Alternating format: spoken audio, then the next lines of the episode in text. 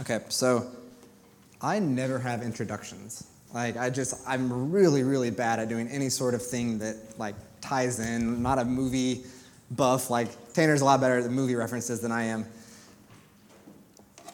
However, one just came like five minutes ago, so I, have got it. We'll see. I don't know if you guys watched this TV show Once Upon a Time. Yeah, a little bit, a little bit. Eh. Bruno and I have been watching that a little um, off and on um, over the past couple months, and what we've seen, I, I, was thinking about it just a couple minutes ago, was once upon a time, basically car- fairy tale characters in real life. They didn't know they're fairy, char- fairy tale characters. Now they know they're fairy tale characters, and a long, crazy story. So, what we see is that there's the evil queen, there's people that are the villains of the fairy tales, there's the then there's Snow White, there's Prince Charming, there's these people that are the good characters. And so far, I'm so, we just started season three last night. So if you're past that and I'm saying things that are false, it's just because I don't know. But the people that are bad, no matter how hard they try to be good, the evil always comes out. Queen tries to be good, tries to be good, tries with external actions to be good. As soon as she's squeezed, the evil comes out. Every time. Same with the, same with the good characters. When they're squeezed, the good comes out. They make the choices that that, they, that, that are the good. And I think that's true. I think that's true of us, that no matter how hard we try to be good, no matter how hard we try with our external actions to change or to just do the right things, we can't do good unless we are changed. Because with with the same heart, that's not something we can change. The evil queen is evil. And there's a lot in that show with, with hearts.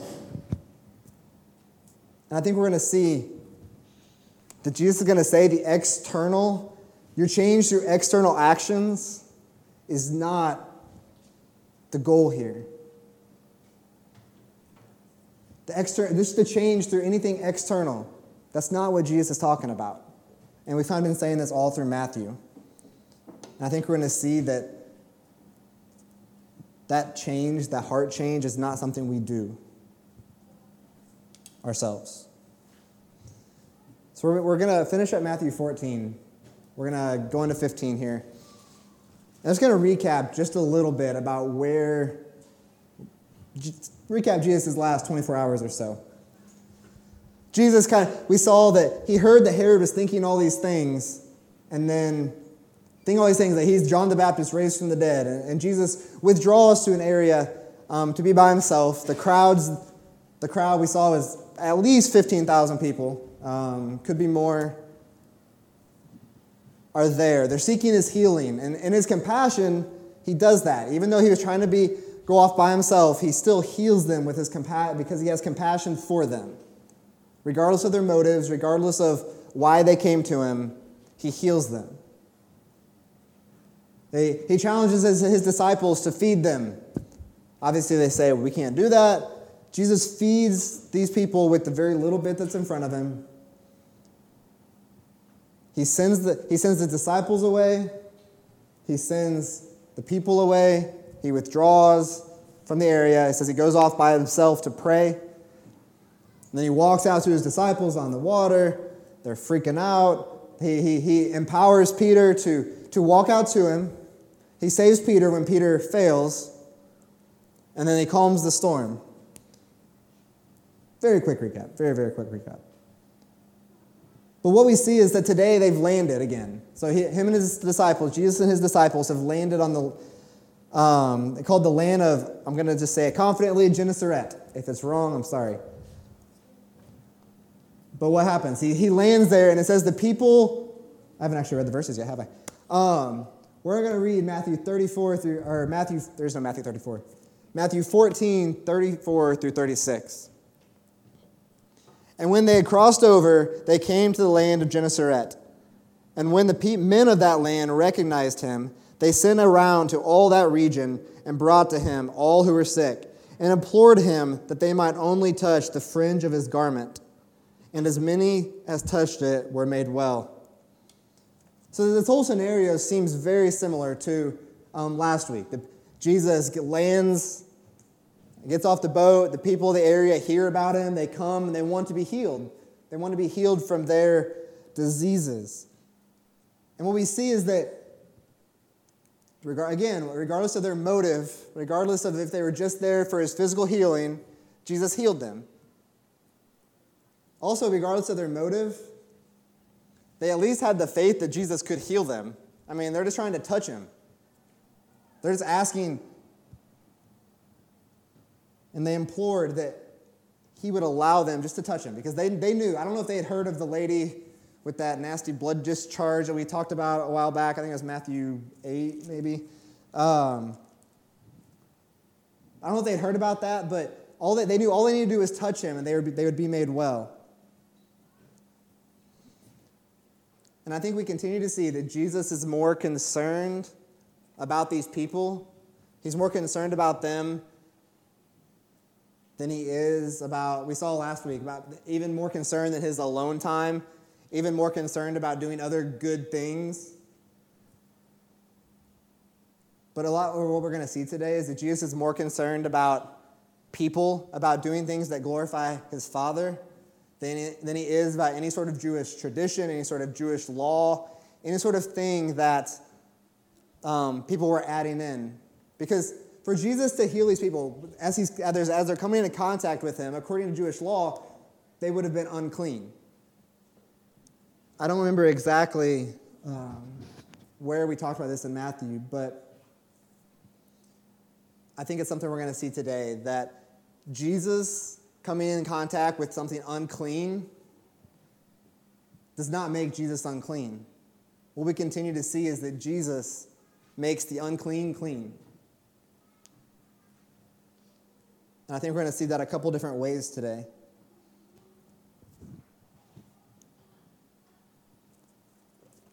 Let's keep going. We're starting in Matthew 15. Then Pharisees and scribes came to Jesus from Jerusalem and said, Why do your disciples break the tradition of the elders? For they do not wash their hands when they eat. I'm just going to pause before we reading any farther, actually. Um, so, there's, there's going to seem to be a lot of Pharisee bashing that kind of goes on today. Jesus is really going to call the Pharisees for a couple different things. He's going to call them some not so nice names. And I want to, I want to say like that, that, that is what Jesus is doing. Like, he's not pulling any punches. He's not not saying things that are true. He's not going easy on them. He's, he's calling them hypocrites because their actions are very different uh, their, their hearts are very different than what they're trying to display through their actions. But another thing is, I don't want to, I don't want us to be in a place where we somehow think that Jesus is calling out the Pharisees without trying to be very clear to his disciples and also being very clear to us that this is not where we need to be.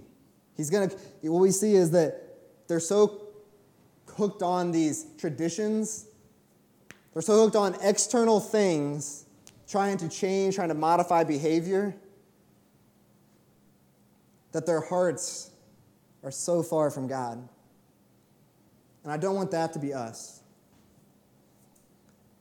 These Pharisees that had come from Jerusalem would have been the best of the best. They would have been the, the head honchos, so to speak. Like, not only are they Pharisees, but they're from Jerusalem. They're from this main center. And listen to what they say. They say, Why do your disciples break the tradition of the elders? Like they don't, they're not even trying to hide the fact. They don't even say, Why your disciples breaking God's commands? They don't even say that. They say, Why are your disciples breaking the commands of the elders? Like, you see, you see the error right there. So I did a little research about what this tradition of the elders, what, what was that? And, and in Jewish tradition, Jewish culture, basically what they believed is that after giving the law to the people, Moses kind of entrusted this to the elders of Israel, the elders of the land, and said, and kind of gave them responsibility to enforce the law, I guess. And they're, they're, they're given these three things to do with it. They were, they were supposed to study the word, study the law. So they were able to like rightly interpret this and rightly apply it. Okay, number one seems pretty good. Number two, they were training up disciples. They were training up people that could then teach the law to the next generation. Pretty good. Good idea. But then they were also instructed to build this figurative wall around the law to make sure that the people didn't break the law. They were so concerned about not breaking the law that they, that they surrounded it. They wanted to insulate it with all these other things to make sure that God's law wouldn't be broken. I think that's where they go wrong. They get so caught up in adding to the law that people are, don't even know what the law is anymore because they've added so much to it. All of a sudden, it's more about keeping up with the laws of the elders than it is obeying the laws of God and responding to God because He loves them and has tried to protect them. So I was trying to think just what's an easy example to show. And bear with me for the ridiculous example here. But so if God's law said man is not allowed to step off of this stage, ridiculous, bear with me. Um, okay, that's God's law. There's a reason he did it. It protects his people, glorifies himself. But the, the Jewish elders would, would add in, well, not only can you not step off the, the stage, but we're going to add to it. You're not allowed to come within three feet of the edge of the stage because then you might accidentally step off even. So we're going to we're going to protect God's law by adding to it. And all of a sudden, okay, so now you're not allowed within three feet of the edge of the stage. But then they'd say, well, if you look over the stage too much, you might be tempted to get too close and you might then fall over. So it's against the law to even look over the edge of the stage for more than three minutes or three seconds or whatever. Like, all of a sudden, people get so wrapped up in not doing that and doing all these things, they don't even know the, the initial law or the intention of it. We've asked, kind of going through the Old Testament, what is the what is the reason for the law? Why was this law given? And these people could have never gotten there because they would not have known the law. They were so caught up in these traditions, these, these rules to live by. I think the opposite is true as well. I think that sometimes that, okay, so anyone who's been in any sort of high school youth group talk um, about the S word, that the sex talk that we have in, in youth group, making sure that you're. Um, asking the question of how close is too close is always the wrong question to ask. How close can I get to sinning and not sin? That's always the wrong question. It's never the, is this a sin? Is this a sin? Like, that's always the wrong question to ask. But that doesn't mean we add to God's law. It doesn't mean we, we do all these things to insulate the law in order to make sure we don't break it. Because what this had turned into for the people, what it had turned into was just this all these external acts that they thought they were doing to get by, all these external acts that they could accomplish without knowing truly the heart of God. I think they'd actually gotten to a point where they were so focused on the external laws that they had built, all the external fluff, protection, that some of those same laws were actually breaking God's commands. So listen, listen to Jesus' response. So the people ask, why are his disciples not keeping the, the commandments of the elders, the tradition of the elders?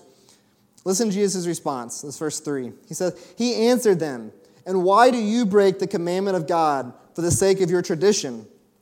For God commanded, Honor your father and your mother and whoever reviles father or mother must surely die.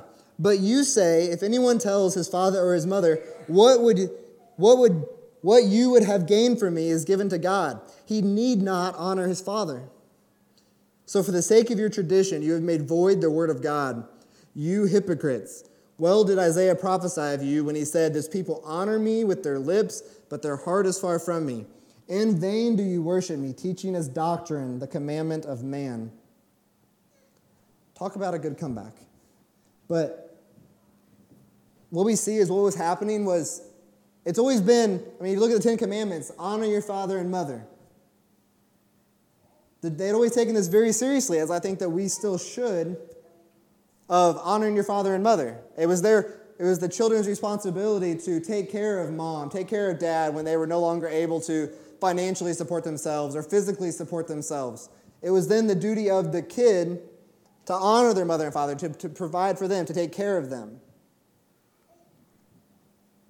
But what, the, what they had done when by, with, with them trying to add to the law, trying to add all these things, was they had said that actually, with all your possessions, you could actually just dedicate it to God. You could say that all this is God's.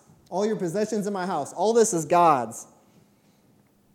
But I'm going to keep it here. But if he needs it, it's his. And then as soon as it came time to provide for mom and dad because they needed something, they'd say, Well, everything I have is actually God's, so I can't give it to you. What you would have given gained from me is given to God. Do you see the problem? like, while saying that all this is God's, they're actually disobeying one of the Ten Commandments. That if, if they knew any, those they should have known those. Jesus has some pretty strong words. One of the names he calls them you hypocrites, well did Isaiah prophesy of you when he said, This people honor me with their lips, but their heart is far from me. In vain do they worship me, teaching as doctrine the commandments of men. They were so worried about the external things that they were missing the heart of it. And I think it's really easy to start bashing church tradition and and all these extra things that we do that we're comfortable with, that we're used to. I don't necessarily think that's what he's doing, but I think we also need to be very careful about whether we're worshiping church tradition or whether we're worshiping God as revealed in his word. And I think it starts to, it gets really difficult for me. I've never liked I don't think it's wrong that some churches have two worship services, traditional and contemporary. Don't think that's wrong, but it just makes me feel uneasy. Because I really think that's, that really comes from a heart of I can only worship to Hillsong, or I can only worship to Amazing Grace played by a piano. And I think that comes just from the wrong heart. Like, we're not worshiping to that music, we're not worshiping to a certain kind of instrument. Like we're worshiping God who is worthy, who has given us words to sing. And like it's the heart. Like it makes me uneasy because I think that reveals there's something more that God needs to change in us.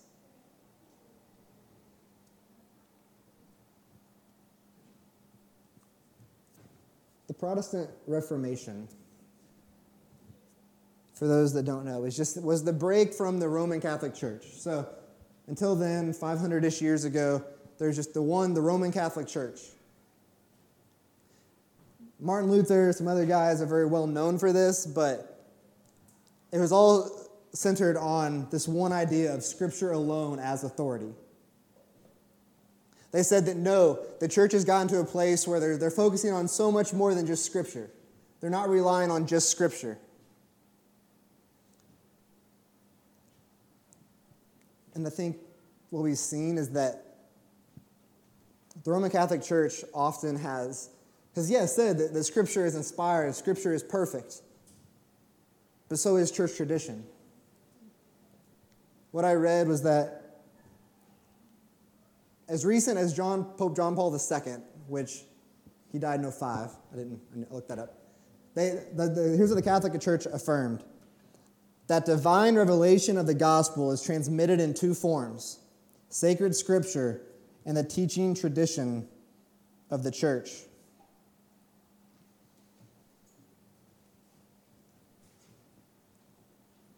Most traditions that are done in the church are done to glorify God, are, are rooted in the gospel. But it becomes very dangerous when we start holding those to the same spot of Scripture. Because when put side by side, like scripture has to win every single time. And what was happening was these Pharisees, the, the Jewish laws, The traditions had actually, in some cases, been elevated above actual, before above actual scripture. And I think that we're prone to be there. Not as, not as externally, not something we'd ever say, but we, we focus on the external too often, I think. Kind of in the same thought, uh, I'm going to continue. So Jesus calls the people to himself, and then verse 10 And he called the people to him and said to them, Hear and understand. It is not what goes into the mouth that defiles a person, but what comes out of the mouth. This defiles a person. Then the disciples came and said to him, Do you know that the Pharisees were offended when they heard this saying? He answered, Every plant that my heavenly Father has not planted will be rooted up. Let them alone. They are blind guides, and if the blind lead the blind, both will fall into a pit. But when Peter said to him, but Peter said to him, Explain this parable to us. And he said, Are you still without understanding? Do you not see that whatever goes into the mouth passes into the stomach and is expelled? But what comes out of the mouth proceeds from the heart, and this defiles a person. For out of the heart comes evil thought, murder, adultery, sexual morality, theft, false witness, slander. These are what defile a person. But to eat with unwashed hands does not defile anyone. I think we start to see that, like the, the root of what is kind of going on with these Pharisees. Because if you've been here through most of we've been going through Matthew, right at a year by over a year by now, we've seen we keep saying that that we're not concerned just about external actions, that Jesus is teaching that he's not concerned just about external actions, but about our heart. As we were in Matthew 5, going through the Sermon on the Mount, we saw that Jesus said that not only is murder wrong, but if you hate your brother, it's the same as if you murdered him. Not only is sexual immorality wrong, but if you lust after a woman in your heart, it's the same thing. And we keep seeing that, that Jesus wants so much more. He's teaching there's so much more than just this external obedience. There's so much more than just saying, all right, I'm going to do this, this, this, this, this, and this. That's, that's what's going to show that I'm following you. And Jesus keeps saying there's so much more than that. I really think that a big thing here is Jesus is teaching, he's, he's attacking religion or the structure of it. He said, if you're worried about the external, if you're worried, if the external is all you're worried about,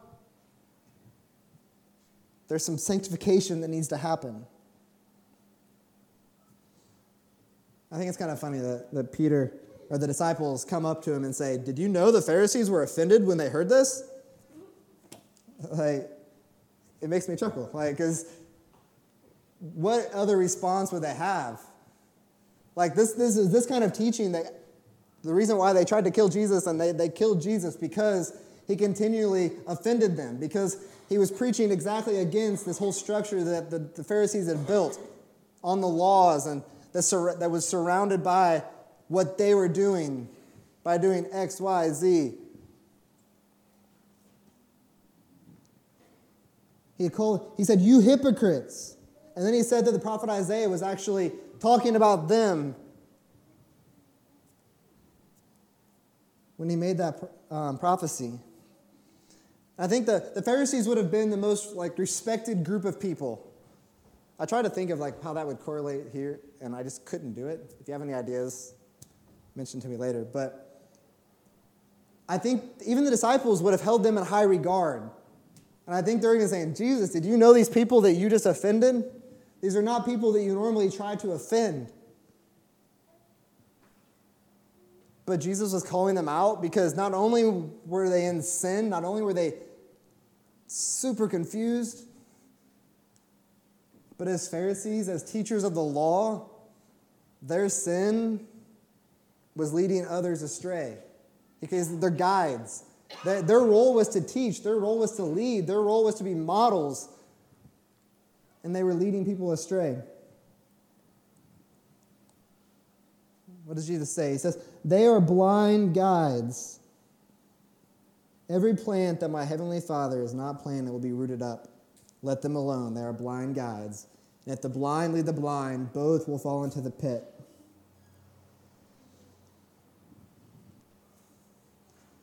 Okay, so and many of you know this, but my mother is legally blind. She can see, just not super well.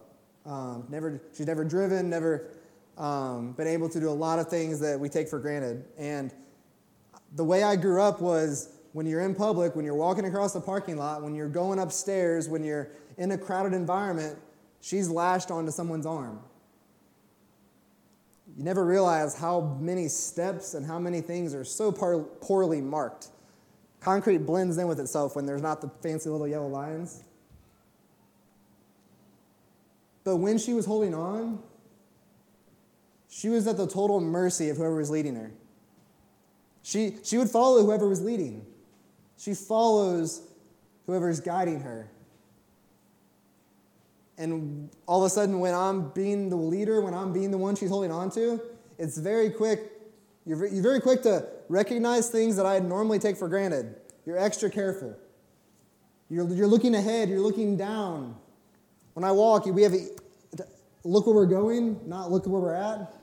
And all of a sudden, that changes when you're leading someone who can't see. But if she stumbles, if she trips on a step, if she runs into something, that's on the guide.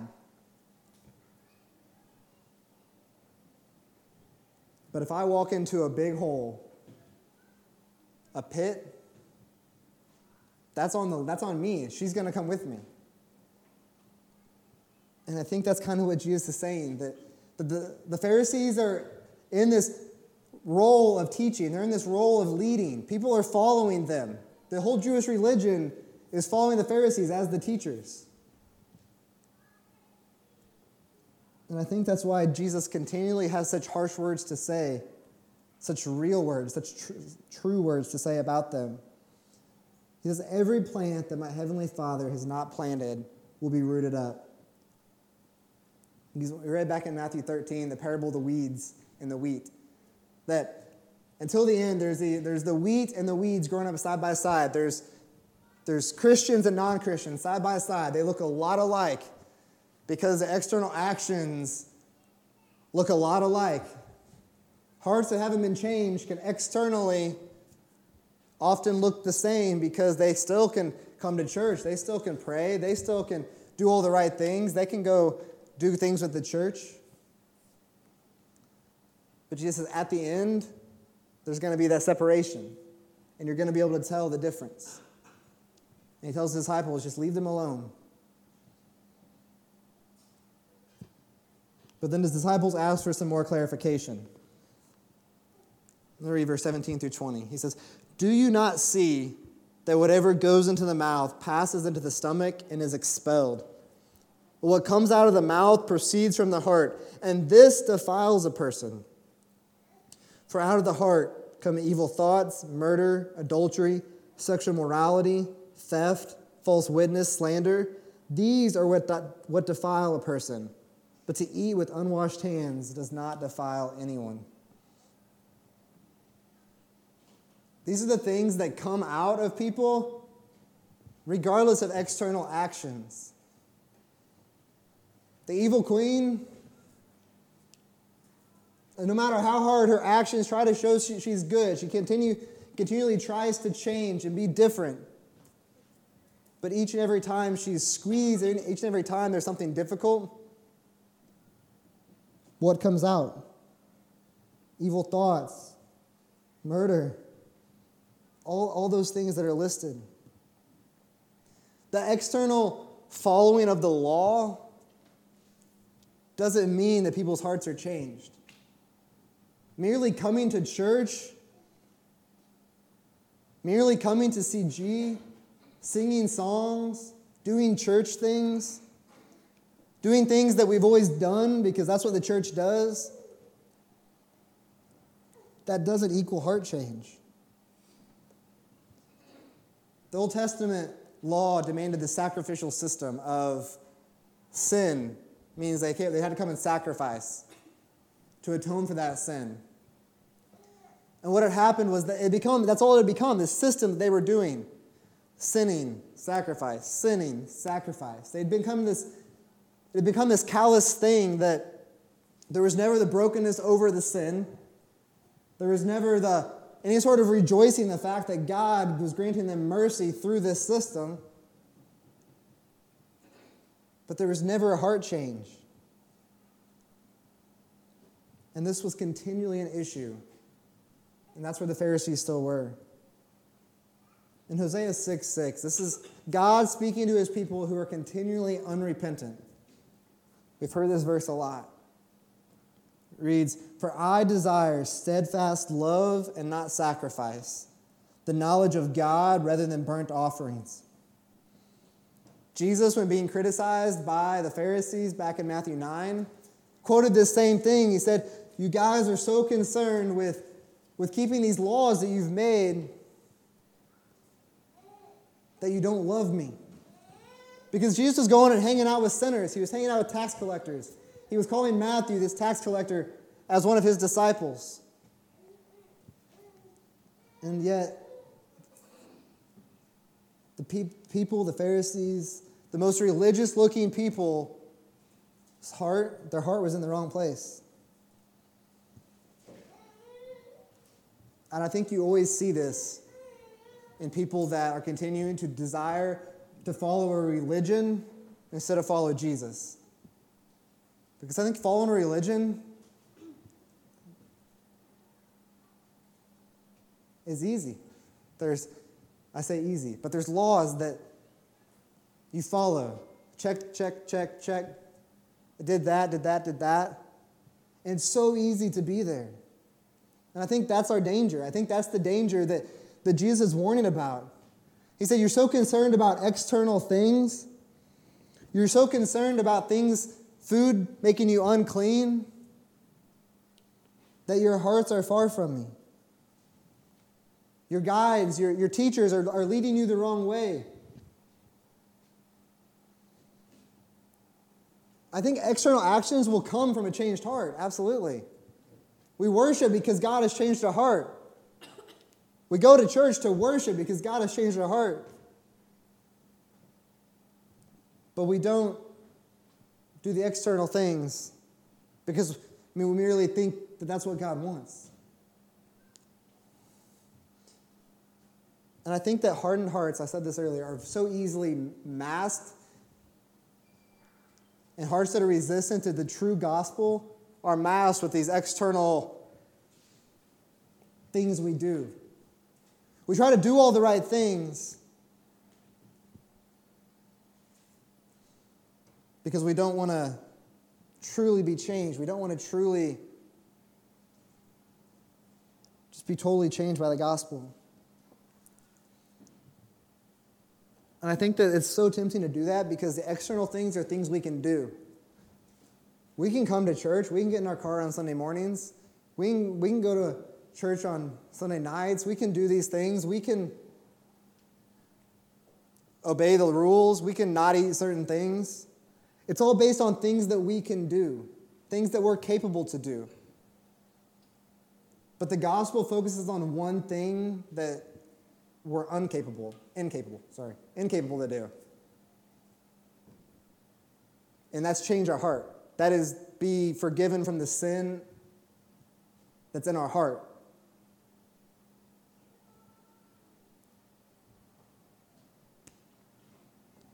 Hosea 6 6 says that, that God is desiring not sacrifice,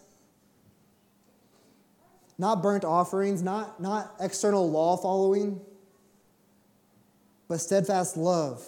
Uh, it comes to that, that knowledge of God. Since we've been in Matthew, we've gone back and talked about Ezekiel numerous times. I think Tanner's grown a love for Ezekiel through this whole process. But what something that Ezekiel says time and time again is the same thing. God saying, I'm going to do all this in you. I'm going to do this. I'm going to create you. I'm going to create you people from this, regardless of the people that you were. Ezekiel 36, 26 through 27. We've read this verse. This is God speaking.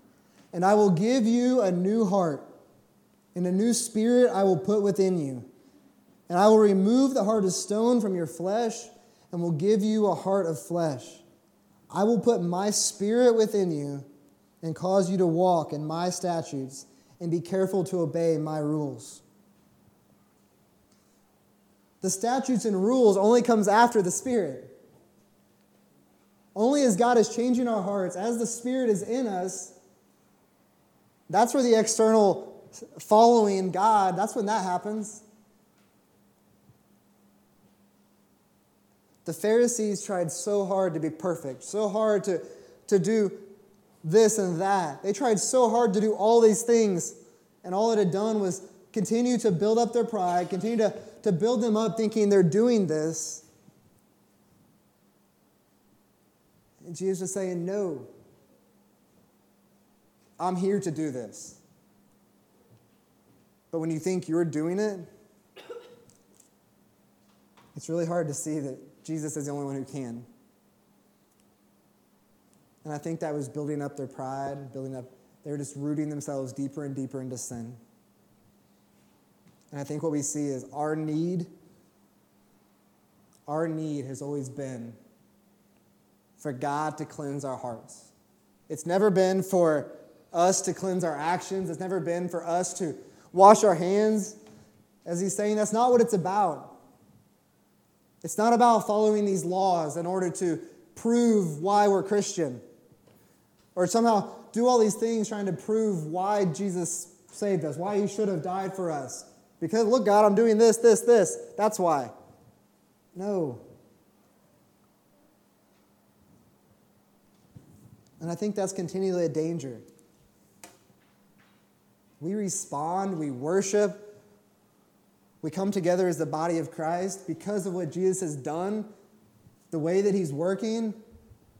Not trying to show Jesus, that we're responding, look, this is why you saved us. So we, because we do all these things, that's not true. And before we respond, I just I just want to ask some questions that I think we're really quick to answer. But don't be quick to answer, please. I really want you to think about it.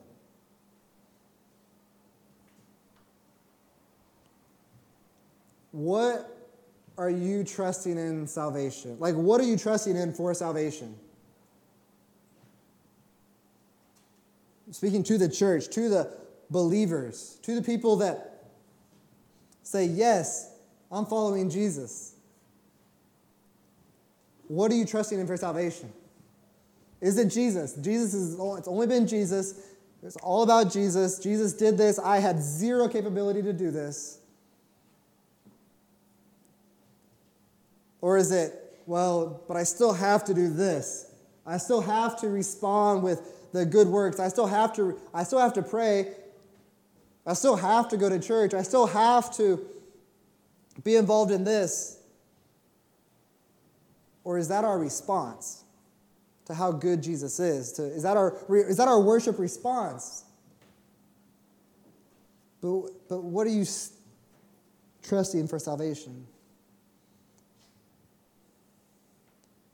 And then, what is our response to the gospel? The gospel says that we need to be saved from ourselves, saved from our sins, saved from our hearts that need to be changed?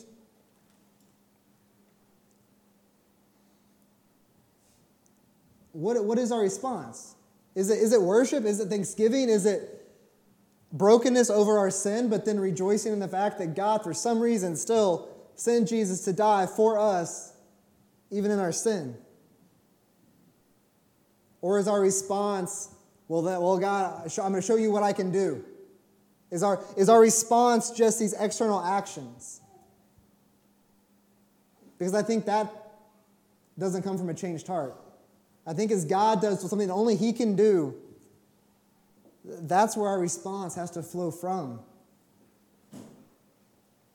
I think this is really cool when I didn't ask Tanner for the set list, anything.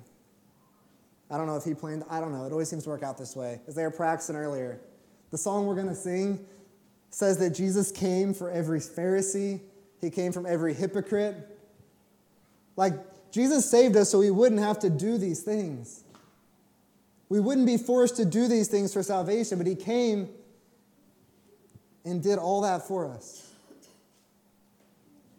And our response is just like the disciples last week that says, You are the Son of God, and we worship. We don't worship tradition. We don't worship the things we do. We don't worship actions. We don't even try to somehow please God with our actions. But we worship because He's worthy. Let's pray. God,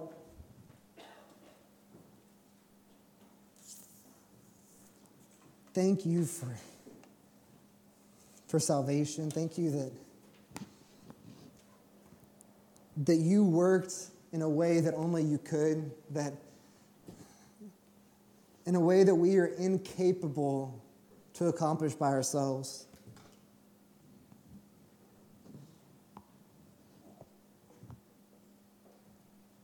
Father, you didn't leave it to us to, to do enough good things. You didn't leave it to us to, to come to church enough times, to, to pray enough times every day, to read X amount of the Bible every day. You didn't leave it to us to try to accomplish this by ourselves.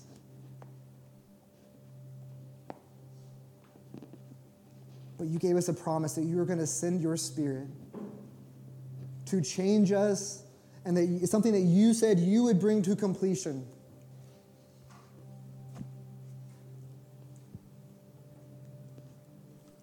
God, thank you that you came to save us from ourselves, from our, from our desires, from our just our sin. No matter how hard we've tried in the past, no matter how much we've tried through external actions to please you, Father, you've saved us from that.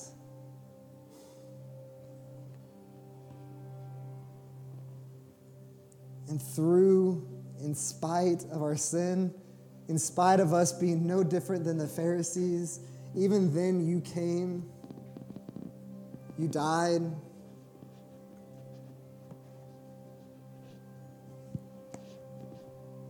Father, allow us to feel this, allow us to worship. I just ask you continue just to change our hearts. Allow us to see how it's just all you and how you continue to work in this way that only you can, and that we might worship.